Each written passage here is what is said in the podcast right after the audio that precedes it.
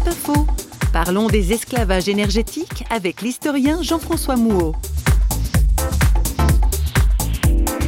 Les esclaves énergétiques, ça fait référence à des machines qui font aujourd'hui les travaux autrefois euh, réalisés par les domestiques ou par les esclaves euh, dans les familles aisées. Ces machines, au départ, ça a été conçu comme un grand progrès. On s'est dit, bah, c'est super, on n'aura plus besoin de faire tous ces travaux euh, pénibles.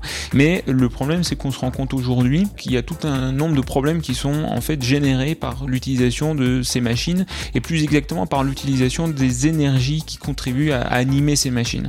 Le principe étant le problème du changement climatique, qui pose d'innombrables problèmes moraux qui sont pas totalement incomparables avec les problèmes moraux qui étaient euh, liés à l'utilisation d'esclaves dans le passé. C'est pas faux, vous a été proposé par Parole.fm.